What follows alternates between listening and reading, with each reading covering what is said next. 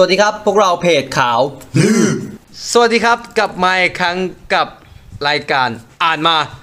แหมผมมีนครับ ผมเบิร์ดครับ ผมหนึ่งครับ วันนี้เราอยู่กับพี่ช้างอยู่กับเราครับ ไม่ใช่เราอยู่กับพี่ช้าง อยู่กับเราอีกคลิปหนึ่งยังอยู่กับเราอีกสวัสดีครับ สวัสดีครับมาร่วมกับเราเป็นคลิปที่สองแล้ว หลังจากเราจับฉลากชื่อขึ้นมา คือยังอัดมาเดียวกันพูดตรงๆ เขาก็ยังนั่งอยู่ โอเค อ่าวันนี้เรา ลืออ่านมาลืมขึ้นมาอืม นะครับ มันลืมขึ้นมา วันนี้มีอะไรมาลืมให้พี่ฟัง หนังสือเรื่อง วันนี้เอาหนังสือเรื่อง The Alchemist Shadow Alchemist เฮียแว่นสายบุยอ่าด้วยไม่ใช่ นักเล่นแร่แปรธาตุใช่ The Alchemist นักเล่นแร่แปรธาตุแผนกลคนแปรธาตุไม่ใช่นี่มันหนังเลยนี่หว่า ไม่ใช่ใช่ไหมไม่ใช่การ์ตูนเรื่องนั้นไม่ใช่ไม่ใช่ไม่การ์ตูน พระเอกที่ใส่แว่นปะ ที่มีน้องชายเป็นหุ่นยนต์ใช่น้องชายเป็นน้องหุ่หุ่นนยยนนต์ต์ใส่เสื้อสีแดงผมสีทองเห็นแก่นแท้ถึงจะเรียกได้ไม่ใช่ใช่ใช่ต้องแลกเปลี่ยนที่เท่าเทียมอืมสรุปเอาเข้าเรื่องมาอะโอเคอ่าชื่อเรื่องภาษาไทยชื่อขุมทรัพย์สุดปลายฝันเนาะโอ้โหสับสุดปลายอ่าฝันเขียนโดยคุณอะไรนะเปาโลคุเอโยฮะคนชาติไหนอะเขาเป็นใครอะ บราซิลบราซิลบราซิล เป็นนิยายจากบราซิล ใช่เห็นไหมรียกว่าเถอะแต่มันมาก็เขียนหะมันก็ไกลจากไมค์อย่างที่เราคุยกันก่อนเข้าคิวเห็นปะเห็นปะคนอื่นเขาแม่งใกล้ไอ้มึงก็ถอยไป แต่ว่าเขียนเป็นภาษาไทย เปล่าเขามาแปลอ๋อนึกว่าเอ๊ะเขาเป็นบราซิลเขามาแต่งนิยายอะมันเป็นหนังสือดังอยู่นะ ดังดังอืมนะอ่าครับ มันจริงๆมันมันเป็นแนวไหน เป็นนเป็นวนิยายนิยายนิยายเลยใช่ไหมนิยายเป็นแฟนตาซีได้ไหมหรือยังไงเอ่ยก็แฟนตาซีนะอ๋อ แต่ว่าก็พูดให้จบสิ เดี๋ยวสิอ๋อค่อยๆไล่ไปค่อยๆเล่าให้ฟัง เป็นอันเน็ตอ่าอ่ามันเป็นยังไงนิยายที่เชิงแบบเป็นบุคคลที่สามเป็นเรื่องเล่าเป็นเป็นเรื่องจากไดารี่เป็นเรื่องเล่าของเด็กหนุ่มคนหนึ่งอ่าทำอาชีพเป็นเด็กเลี้ยงแกะอ่าชอบโกหก แล้วก็บอกบอกไปบอกชาวบ้านว่ามีหมาป่ามีหมามาลงป่ากินมาแกะแล้วแล้วก็จมูกยาวไม่ใช่เนี่ยพอคลิปกูอะทุกคนแม่งจะแทรกตลอด กูไม่รู้ทำไมเหมือนกันกูก็ไม่ได้เล่าทีพออีกคลิปนึงฟังเงียบเลยพอคิวนี้เนี่ยอะอย่างเงี้ยพี่พี่ถูกฟังเลยอะต่ออันนี้เอาอะไรเนี่ยเห็นปะพอกูตั้งใจมันก็ว่าจะอ่านให้ฟังสักหนึ่งพารากราฟไหม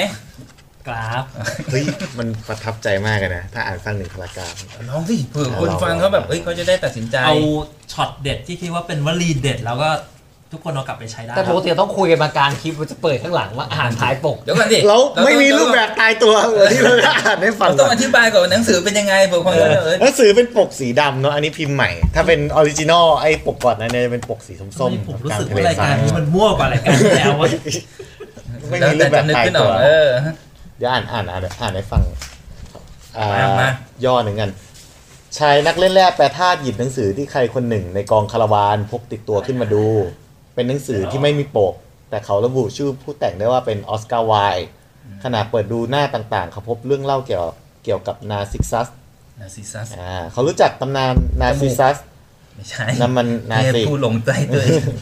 เด็กหนุ่มรูปงามที่นั่งเพ่งมองความงามของตัวเองอยู่ริมสระน้ำ แห่งหนึ่งทุกวันหลงไหลในรูปลักษณ์ของตัวเอง จนอยู่มาวันหนึ่งตกลงไปในสระและกจลายนมาเป็นตาย ดอกไม้นาซิสเออนะดอกไม้ที่มันก้มลงดูเงาตัวเองใช่ตรงที่ที่เขาตกลงไปในตกตกลงไปดอกไม้ดอกหนึ่งงอกขึ้นมา เรียกว่าดอกนาซิซัส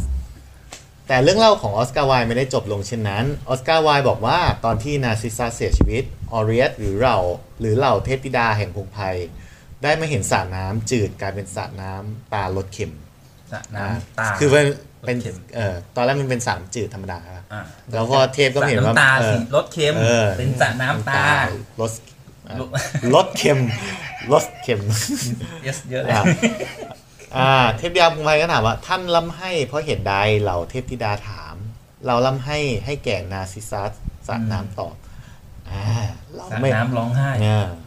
เนี่ยเราไม่แปลกใจเลยที่ที่ที่ท่านต้องร้องไห้ที่ท่านร้องร้องไห้ให้นาซิซัสเหล่าเทพธิดากล่าวต่อเพอแม้เราทุกคนติดตามเขาไปทั่วทั้งราวป่า แต่ท่านเป็นผู้เดียวที่มีโอกาสชื่นชมความงามของเขาอย่างใกล้ชิดอืมนาซิซัสรูปงามหรือสระน้ำถามอืมผู้ใดจะรู้เรื่องนี้ ดีไปกว่าท่านเล่าเหล่าเทพธิเหล่าเทพธิดาตอบด้วยความแปลกใจ ก็เขาคุกเข่าชมโฉมตนอยู่ริมน้ำของท่านทุกวันได้ สระน้ำเงียบไปชั่วครู่หนึ่ง สุดท้ายจึงกล่าวว่า เราร้องไห้ให้แก่นาร์ซิสซัสแต่เราไม่เคยรู้เลยว่าเขารูปงามอ่าเราร้องไห้ให้แก่นาร์ซิสซัสเพราะทุกครั้งที่เขาอยู่ริม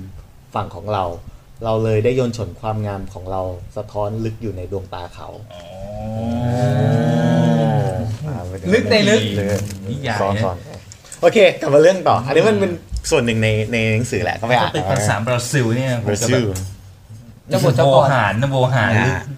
ก็คือมันเป็นเด็กหนุ่มคนหนึ่งชื่อซานดิเอโกเนาะก็คือเขาทำอาชีพ ไม่ใช่นาซิกซัสละอืมอ่าไม่ซานดิเอโกก็คือเขาเป็นครอบครัวนักบวชคือพ่อแม่เอ่อพ่อเป็นนักบวชแล้วก็อยากให้บวชแต่เขาเนี่ยอยากเดินทางคือไม่อยากอยู่วัฒนพราหมณ์ต่ออ่าก็ก็เลย เขานับถือคริสต์นะ เออ บราซิล บราซิลวินคริสต์มีพระเยซูยืนเออริโอริโอเดจาเนโรอ่าแล้วพามาจากไหนก็มาจากมันชอบที่แล้วมันชอบโยงกันอย่างเงี้ยแหละนั่นแหละเขาก็เขาเลยเหมือนแบบตัดสินใจไปไปคุยกับพ่อตรงเออๆว่าอยากเดินทางอะลูกพ่อก็อืมให้เดินทาง แล้วก็อีกวันหนึ่งก็คือเอาแกะมาให้มก็คือให้เป็นเลี้ยงแกะ คือแกะเนี่ย คนเลี้ยงแกะ มันคือต้องพาแกะไปหา กินหญ้ากินหญ้ากินน้ำอ่า แล้วกินตรงนี้หมดมันก็ต้องต้องไปไปที่เรื่เรื่ออยยๆจนกว่าที่ๆเดิมมันก็จะเป็นมันจะงอกขึ้นมาอาชีพที่ได้เดินทางทำไมเขาไม่ให้เลี้ยงวัวนะที่นั่นเขาเลี้ยงแกะอ๋ออ๋อแต่วัวก็เหมือนกันนะไม่คิดต่างดิเขาเขียนมาแล้วออกจากคอมฟอร์ทโซนเขาเลี้ยงแต่เขาเลี้ยงแกะโอเคป่ะเขียนมาแล้วอะที่อะที่กินนมแกะกันนะเรื่องราวมันก็คือเป็นเรื่องเกี่ยวกับเด็กหนุ่มคนนี้แหละ แล้วก็เด็กหนึ่งคนเนี้ยคืออยู่มาวันหนึ่งเขาก็ฝัน เขาฝันว่า เขาก็อยู่อยู่ใต้ต้นไม้นี่แหละ แล้วก็มีแกะเขาแล้วก็มีเด็กหนุ่มคนหนึ่งอะมาเล่นกับแกะของเขาอืมซึ่งเขาก็แบบมันก็ไม่ค่อยพอใจเท่าไหร่นะอ่าอ่าแต่ก็อยู่ดีเด็กหนุ่มคนเนี้ยก็วิ่งมาหาเขาแล้วก็จับมือเขาแล้วก็บอกว่า แล้วก็แบบเหมือนพาเขาไปอะมึงเจอกูมาแล้วก็ไปเจอไปที่ปรากฏว่าไปโผล่ที่พีระมิดเฮ้ยแล้วก็บอกว่า อียิปต์อะนะอ่าแล้วก็บอกว่าขุมทรัพย์ของท่านน่ะอ่า จะอยู่ตรงเนี้ย แต่ก่อนที่จะบอกที่อยู่ของขุมทรัพย์อะเขาก็ตื่นขึ้นอ่าแล้วเขาฝันอย่างเงี้ยสองรอบอ่าเจอนี่อืมคนพายเมืองรับแรงอืมจากลิโออะจากบราซิลแล้วกันอ่าไปไปอียิปต์ไปเมืองบางบทสุดยอดเอ้ยมันเป็นพีระมิดที่อียิปต์แล้วกันเออบอกอะอ่าเป็นพีระมิดที่อียิปต์นั่นไงคือจากก็คือเหบรามือซิลนเรื่องที่ลาวที่เขาเดินทางจากบราซิลไปอียิปต์นี้เหรอเดี๋ยวดิเขาเป็นจัมเปอร์อันี้ปะวะอันนี้คือจุดเริ่มต้นอ๋อแต่เขาแบบอะก็คือกู ใช้ชีวิตอยู่ที่นี่อืมคือต้องบอกเขาไม่อยู่บราซิลเขาเด็กคนเนี้ยอยู่สเปนอ๋อเป็นอยู่คนบราซิลที่เขียนเรื่องราวของเด็กสเปนเออประมาณนั้นบราซิลก็มีภาษาสเปนถูกใช่ป่ะใช่ใช่ใช่ใช่ก็คือเป็นเด็กหนุ่มสเปนแล้วก็คืออ่าอยู่มาวันหนึ่งเด็กคนนี้มันก็ไปที่เมืองเมืองหนึ่งเมืองเนี้ยคล้ายๆ เป็นเหมือนแบบเมืองเมืองเมืองท่าอืมชื่อว่าไอตาลิฟาอะอ่าชื่อเมืองตาลิฟา แล้วก็เขาได้ยินมาว่าไอ้ที่ตรงเนี้ย มันมีน้ำมันทีฟาทีฟาวอะไรฟ้าที่ฟ้าอ๋อโอเคโอเคโอเคได้ยินว่ามีหมอดูอะก็เข้าไปถามหมอดูบอกว่า ก็เล่าให้หมอดูฟังแล้วหมอดูก็ ฟังฟังตอนแรกก็นึกว่าจะมาดูลายมือ เขาบอกเขาไม่ได้มาดูลายมือ เขาบอกว่าเขาฝันแบบเนี้ยสองรอบ อ่าให้ทำนายอ่า ฝันให้หน่อย ให้ทำนายฝันหรอกบอกโอเค เขาบอกจะทำนายให้ เปิดตำราพยากรณ์แต่เจ้าต้องแบ่งขุมทรัพย์ให้ค่าเอ้า หนึ่งในสิบที่เจ้าเจออ๋ออ่า ก็บอกว่าหนึ่งเปอร์เซ็นต์อ่าอืมก็บอกว่าทำไมต้องก็หนึ่งในไม่สิบอะทำไมไม่ไม่ก็เป็นเงื่อนไขคือสิบเปอร์เซ็นต์เด็กหนุ่มมาไซน์ถามว่าผู้หญิงคนนี้มันน่าจะเป็นเขาเรียกอะไรอะเป็นยิปซีที่แบบพเนจรพวกยิปซีมันก็จะเจ้าเล่ห์ไงหลอกอะไรเงี้ยแต่พอลมายก็บอกเออเนี่ยเดี๋ยวเธอจะเจอ ไปให้ไปที่พีระมิดนี่แหละ แล้วเดี๋ยวเธอจะเจอขุมทรัพย์โอ้จแล้วริงเอป่ะอแล้วก็ต้องแบ่งชั้นหนึ่งในสิบแต่ก็คือก็เหมือนเป็นเรื่องที่กูรู้อยู่แล้ว แล้วมึงจะทำนายทำไม อ่าแล้วบอกว่าแล้วบอกอ้าวแล้วเด็กหนุ่มก็ถามแล้วเส้นทางไปอะเออ เขาบอกอะฉันก็ไม่รู้เหมือนกัน คือเด็กก็คือไม่ได้อะไรก็คือถ้าได้มาก็คือเสียหนึ่งในสิบเออ แล้วก็ทำนายฝันบอกถ้าคุณไปคุณจะเจอกลุ่มทรัพย์คือเด็กหนุ่มยุรู้อยู่แล้วว่าในพีระมิดมีขุมทรัพย์ อ่า เพราะว่าไอ้เด็กที่จงมือเขาฝัฝันน ฝันมันบอกแต่มันจะเจอไงก็ไม่รู้และสรุปคือมันจะไปให้กิฟซีทำนายทำยี่อะไรกันก็ใช่ไงอยากได้เลขเปล่าอยากได้เลขหลังจากนั้นเนี่ยหลัรางยจาการกนี้เราพูดเชี่ยกันได้เลย ได้ โอ้หลังจากนั้นน่ะเด็กหนุ่มคนนี้มันก็ตบหัวเอ่อยิปซีไม่ใช่ มันก็เฟลๆไปมันก็เลิกเลิกเลิกคิดถึงความฝันอ่าอะเด็กหนุ่มคนเนี้ยมันไปชอบยี่สิบสี่ไปชอบเด็กผู้หญิงคนหนึ่งในตลาดไม่ละอ่าไม่ซึ่งช้าเออนี่จะหมดเรื่องยังเนี่ยยังนี่เพิ่งเริ่มต้นอ๋อแต่เราจะไม่เล่าส่วนกลางะโอเคก็นี่ราต้องแค่ทิ้ส่งนไว้ต้นให้เขาไปเสพกันเองไงอ่าอันนี้ก็จุดเริ่มต้น ก็ไอเด็กผู้หญิงมันก็ประทับใจเด็กหนุ่มอย่างก็คือ มันแบบสงสัยว่าทำไมเด็กหนุ่มรู้เรื่องเล่า เพราะว่าเด็กหนุ่มบอกก็ฉันเนี่ยอ่านหนังสือได้เพราะกับเคยเรียนตอนเด็กอ่าเพราะว่าที่บ้านแบบอยู่ในโบสถ์อะไรเงี้ยก็ได้อ่าต้อนงหนัอ่างนสือคัมภีร์เนาะก็กลับแบบไปนั่งเฝ้ารอ ระหว่างที่นั่งรอในเมืองตาลิฟาก็ไปเห็นมีคนขายข้าวโพดอยู่อะไรเงี้ยอยู่ดีก็มีคนมีก็เมืองทั่วไปมีมีงานแล้วก็มีคนขายไอ้อืมตลาดว่างั้นเถเออะอคนขายข้าวโพดอยู่ แล้วก็อยู่ดีก็มีชายแก่คนหนึ่ง เดินมาหาก็เหมือนแบบพยายามจะคุยด้วยอืมอ่าแบ่งขุมทรัพย์ให้หนึ่งในสิบยัยังงมีการเป็นสองในสิบแล้วนะไอ้คนไอ้คนแก่คนเนี้ยเขาก็เหมันลักษณะแปลกๆแต่ก็เหมือนแบบคือเด็กหนุ่มมันก็ชอบอ่านหนังสือไงก็อ่านหนังสืออยู่ก็ทำแบบไม่สนใจไอ้คนแก่ก็พยายามพยายามชวนคุยเนาะอืมอืมคุยไปคุยมา ไอ้ก็คือพยายามจะคุยจนแบบ ไม่ไม่พอใจแหละ อืม เพราะว่าใครไม่พอใจวะ เด็กหนุ่มก็เริ่มไม่พอใจก็พยายามจะตัดรำคาญคนแก่มาชวนคุยจนเด็กหนุ่มไม่พอใจอืมเขาบอกว่าขอหนังสือของเด็กหนุ่มคนเนี้ยไปอ่านพออ่านเสร็จก็บอกก็เหมือนคนแก่เนี่ยรู้จักหนังสือเขาบอก แล้วก็เอาคืนให้ก็บอกว่า เป็นหนังสือ มันเป็นที่หนังหนังสือที่น่าเบื่อนะเออบอกว่ามันเป็นหนังสือที่พูดถึงสิ่งที่หนังสืออื่นในโลกพูดถึงชายชรากล่าวอืมเรื่อง คนไปอ่านเลือกชะตาชีวิตของตัวเอง และจบลงด้วยการทำให้ทุกคนเชื่อเรื่องโกหกที่ยิ่งใหญ่ที่สุดในโลกอ่าเรื่องโกหกที่ยิ่งใหญ่ที่สุดในโลกคืออะไรเด็กหนุ่มถามเนี่ยแปลกใจ ก็ที่ว่าบางช่วงชีวิตคนเราสูญเสียการควบคุมสิ่งที่เกิดขึ้นกับตนเอง และชีวิตเริ่มถูกกำหนดโดยโชคชะตา นี่ก็เป็นเรื่องที่โกหกยิ่งใหญ่ที่สุดในโลกกันเขาบอกว่า คุณก็คือให้โชคชะตาเขานำมาอ่าเกิดอะไรอ่าอ่าคนแก่คนนั้นก็ชี้ไปที่คนขายข้าวโพดอ่า โอ้สัมมาทิฏฐินะอ่าที่ถูกอืม ไม่เชื่อโชคชะไม่เชื่ตาอ เชื่อเรื่องกรรมอืมสัมมาทิฏฐิเออเป็นคนชีวิตที่คนขายข้าวโพดคั่วเอ้ยเดี๋ยวก่อนเดี๋ยวก่อนขอเล่าก่อนก็คือไอ้เด็กหนุ่มคนเนี้ยมันเริ่มแบบเอะใจแล้วว่าแบบคุณมาจากไหนเออชายแก่คนนึงบอกว่าฉันมาจากซาเลมซาเลมเยรูซาเล็มความจริงมันคือเยรูซาเล็มใช่ใช่ใช่ จริง ๆ มันคือเยรูซาเล็มก็บอกว่า ซาเลมเขาว่าชื่อเอ่อเมลคิเซเดส เชียชื่อยากอือีกมเมลคิเซเดสชื่อเหมือนชาวกรีกอะเขาบอกเขาเป็นใครเขาบอก ฉันน่ะเป็นกษัตริย์อยู่ที่ซาเลมกษัตริย์เลยโดเหรอเป็นกษัตริย์เขาบอกมาที่นี่ทำไมจะมาคุยกับเขาทำไมก็บอกว่าก็อย่างก็มันมันมีอะไรหลายอย่างก็เลยให้ได้มาคุยกับเด็กคนนี้อ่าอืม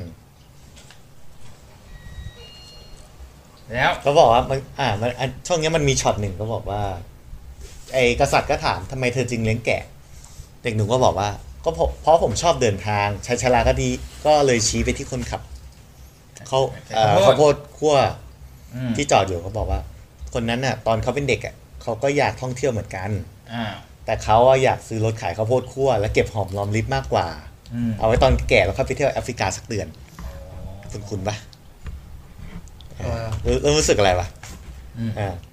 เขาไม่เคยรู้ว่าคนเราทำตามสิ่งที่ฝันได้ตลอดเวลาอ่าอืมใช่ใช่ใช่ใช่เขาน่าจะเลือกเป็นคนเลี้ยงแกะเด็กหนุ่มพูดแบบเขาก็คิดอย่างนั้นชายชราพูดอืมแต่อาชีพคนขายข้าวโพดคั่วมีความสำคัญมากกว่าคนเลี้ยงแกะ คนขายข้าวโพดคั่วมีบ้านอืมขณะที่คนเลี้ยงแกะนอนกลางดินกินกลางทราย ใครๆก็อยากให้ลูกสาว แต่งงานกับคนขายข้าวโพดคั่วมากกว่าแต่งงานกับคนเลี้ยงแกะ เออใช่เหรอวะ ไม่ไม่ก็คือมีบ้าน มีบ้าน แต่แกะมัคือฝูงนี่ขายไม่ ได้เยอะเหมือนกันนะแต่ใครอยากให้ลูกสาวมานอนกลางดินกินกลางทรายล่ะ ก็ไม่ได้ให้ลูกสาวเออแกะที่นาเขาก็มีบ้านอย่างเขาสิไม่เพราะว่ามันหมดถิ่นมันก็ต้องย้ายไปเรื่อยๆไงเสือมันก็ต้อง ยาหมดก็ต้องย้าย แต่จริงๆยาเด็กกองนี้หมดก็เดินไปกินแสดงว่ามันต้องแกะเยอะมากนะเออเด็กหนุ่มรู้สึก นั่นดิเป็นร้อย ใครรู้กันวะเป็นร้อยนะ คนขายก็กับคนเลี้ยงแกะเอาถ้าแกะแกะเป็นไปขายร้อยอะอืม แกะเป็นร้อยแกะก็ต้องรวยกว่า ไม่รู้ว่าที่นั่นเขาวัฒนธรรมยังไงเราไม่รู้อะอ่าจุดเด่นมันอยู่อย่างนี้ไอ้เด็กหนุ่มก็รู้สึกเจ็บแล้วกับไอ้กับไอ้คำที่อะอะที่พ่อค้าพูด เพราะว่าเขาว่าไอ้เด็กหนุ่มชอบผู้หญิงคนหนึ่งใช่ไหมอยากอืมแต่งงานด้วยบอกว่าสุดท้ายไอ้ในเมืองที่เธอไปอยู่เนี่ยมันจะน่าจะต้องมีคนขายข้าวโพดคั่วสักคนแน่ๆเลย ก็คือ ก็คิดว่าไอ้สุดท้ายผู้หญิงเนี่ยมันคงเลือกชอบคนคนขาขายยข้าข้าววโพโพดดคั่วคั่วมากกว่ามัน ฉะนั้นแล้วกษัตริย์ก็พูดอีกว่าสุดท้ายแล้ว สิ่งที่ผู้คนคิดต่อคนขายข้าวโพดคั่วและคนเลี้ยงแกะก็กลายเป็นสิ่งที่สำคัญที่สุดสำหรับเขามากกว่าจะเติมเต็มชะตาชีวิตของตัวเองอืมอ่า มันไอเนี้ยคือตอนอ่านอะมันสัมผัสได้ว่า คือ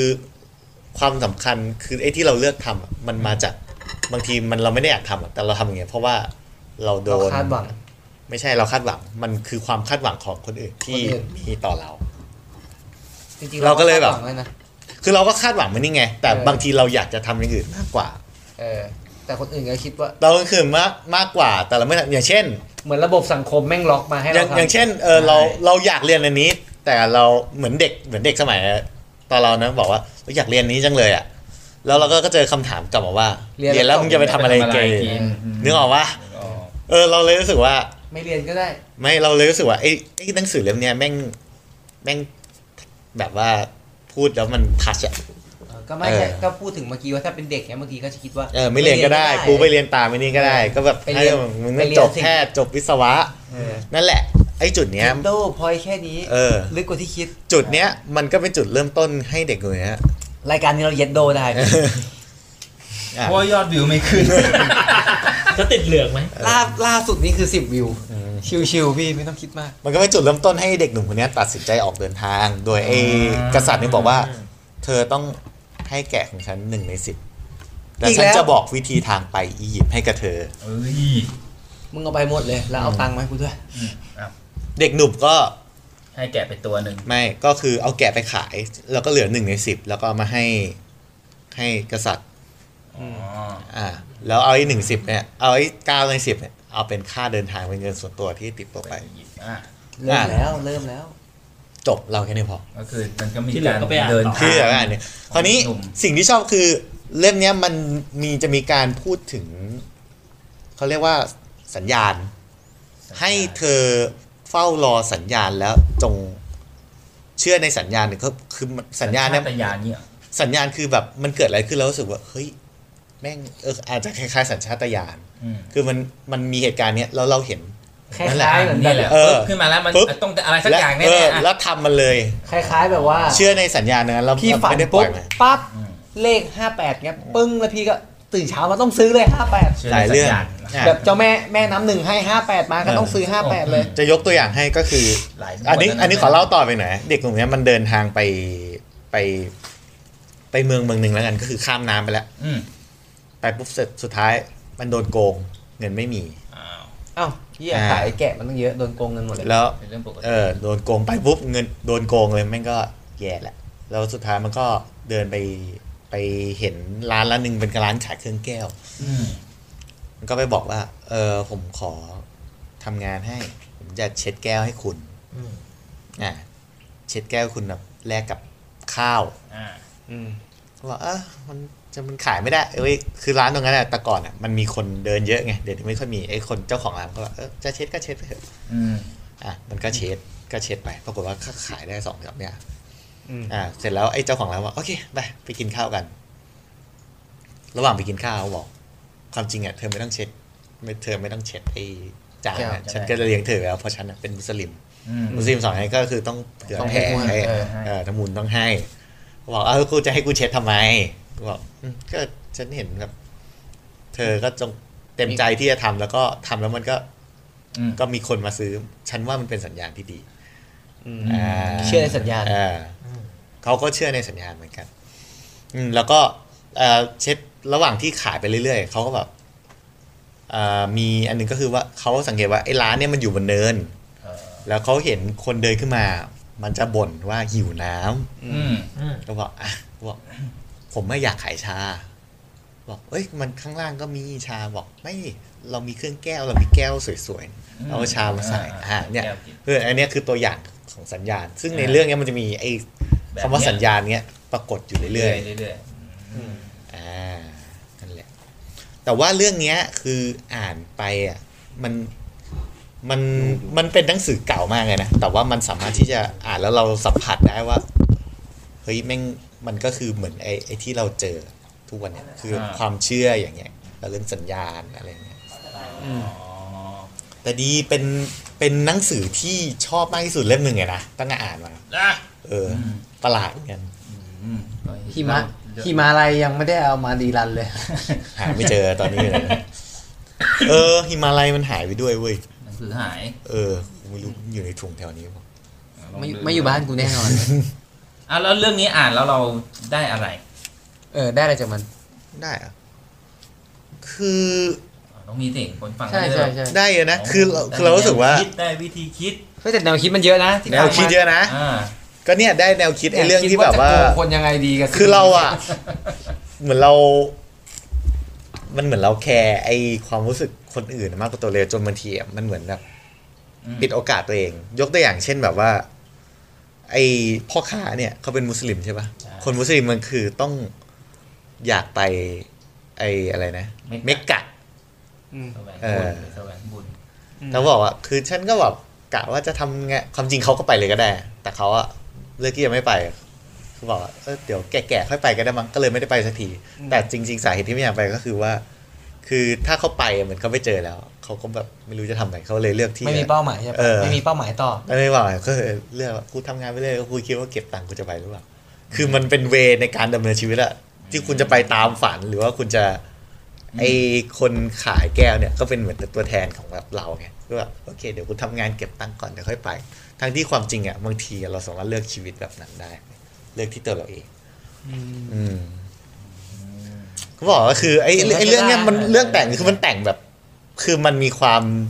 แยบยนในการแต่งเรื่องอะอืมแล้วก็ไอ้ข้อคิดที่มันใส่ไว้ คือมันไม่ได้บอกสอดแทรกบอกว่าเรื่อยๆถูกนะเออแต่มันบอกว่าเออคืออยากให้แบบเชื่อสัญญาณ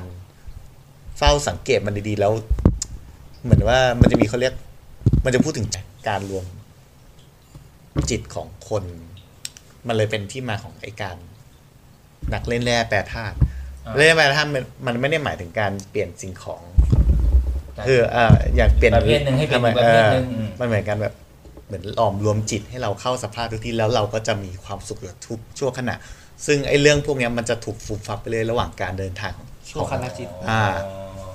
มันจะเริ่มซึมซับเข้าใจสัญญาณเข้าใจของจิตของโลก มันสัมผัสได้ถึงผืนทรายที่เห็นกับช่วงอ่าธรรมะลือชาผืนทรายผืนทรายเนี่ยบอกอะไรกับมันบ้าง อ่าอ่ามันมันมันเหมือนการสังเกต แล้วก็การหลอมรวมจิตก็คือ เราไม่แปลกแยกไงเราดูมันเป็นยังไง เราเรียนรู้ได้จากทุกสิ่งอืมอันเรียกกะใช่อันเนี้ยคือความหมายของ The Alchemist อ๋อสัมผัสเอ่อท้องฟ้าวันนี้เป็นยังไงท้องฟ้าบอกอะไรเรา คือมันสามารถเรียนรู้ได้กับทุกอย่างรอบตัวนะอันเนี้ยคือนักเล่นแร่แปรธาตุในในขณะเดียวกันหนังสือก็จะมีนักเล่นแร่แปรธาตุบางคนที่อยากจะเปลี่ยนตะกัวเป็นทเป็นองทองอืมผิดกฎนะไม่ได้ไปธาตุ อ่าก็คือมันก็มีคนทำอย่างนั้นได้จริงๆไว้ยในหนังสือเอออ่อ่าแต่ไอจุดมุ่งหมายไอเนี่ยไอคุณค่าแท้จริงอะมันคือการเหมือนแบบหลอมรวมแปรจิตของตัวเองเออแล้วก็บอกว่าถ้าเธออยากได้อะไรจริง ๆอะขอให้แบบเธอตั้งมั่นตั้งใจ อันนี้กษัตริย์บอกเด็กนะแล้วสุดท้ายมันจะมีมันใช้ว่าพลังวิเศษบางอย่าง ไม่หรอกแต่แต่ที่เราอ่านเราเข้าใจว่ามันจะมีมันจะมีเหตุการณ์อะไรเกิดขึ้น อาจจะด้วย ความบังเอิญหรือว่าเราจะสังเกตเห็นนะหรือว่าจิตใจที่เราตั้งมั่นอะมันจะทำให้เราไปถึงตรงนั้นได้เว้ยอ๋อเออเรื่องเนี้ยมันมันก็คือเออมันติดจิตจิตวิทยาเอออย่างที่เราจิตวิทยาตั้งใจอยากจะทำอะไรใช่เราจะเห็นโอกาสในการที่จะทำสิ่งใช่นั้นเสมอ แต่ไอ้เนี้ยมันมันจะไปถึงมันจะมีอะไรวิเศษดนบันดาลให้เธอสุดท้ายอ่าก็เธอก็เจออย่างนั้นนั่นแหละแต่เราที่อ่าน เราเข้าใจว่าจริง ๆ มันคือแบบเหมือนจิตที่เราตั้งมั่นใช่จิตเทียบแล้วก็หาโอกาสที่จะไปเออคือมันจะมองเห็นเนี่ยคือคนมันฝักใฝ่ว่าอยากจะทำอะไรเงี้ยอืมพอมันเห็นโอกาสปุ๊บมันก็จะอะโอเคแล้วสนุกมากแล้วตอนสุดท้ายก็ เราคาดไม่ถึงนะ ตอนจบนี่คือให้ของเราเราก็เราลุ้นอยู่ว่าเพราะถ้าไปถึงพีระมิดแล้วจะเป็นยังไงวะอืมแล้วแม่งพลิกเว้ยคือแบบเอ้ยมันจะง่ายๆกันแล้ววะเอ้ยแม่งอันเนี้ยให้ไปอ่านกันเองอะ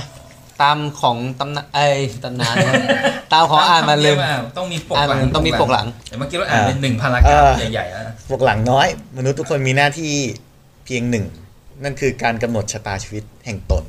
ฮะแค่นี้ก็ถือว่าเป็นปกหลังที่ดีได้ใช่เป็นหนังสือที่ดีมากเลยนะกำหนดหนังสือธรรมะหรือเปล่าเนี่ยเออก็ถึงเมื่อกี้เลยพูดแทรกไปไงว่านี่มันในช่วงแล้วธก็รรมะลือชาหรือเปล่าร้อยหกสิบสี่หน้าเองไม่เยอะไม่เยอะร้อยหกสิบสี่หน้ากี่บาทเออกี่บาทใช่จำไม่ได้ สองร้อยยี่ห้าบาทอ่ามีมูลค่าเท่าไหร่แต่ว่า น่ารักเกือบแต่ว่ายังหาซื้จะบอกได้ใช่ไหม ได้เพิ่งซื้อมาเลยน่ารักเกือบสองอันนี้บาท มีปกใหม่ด้วยแล้วก็ปกเก่าก็ยังหาได้อยู่ อันนี้เราซื้อที่ร้านในอิน อ๋อซื้อร้านไหนกินเออร้านในอิน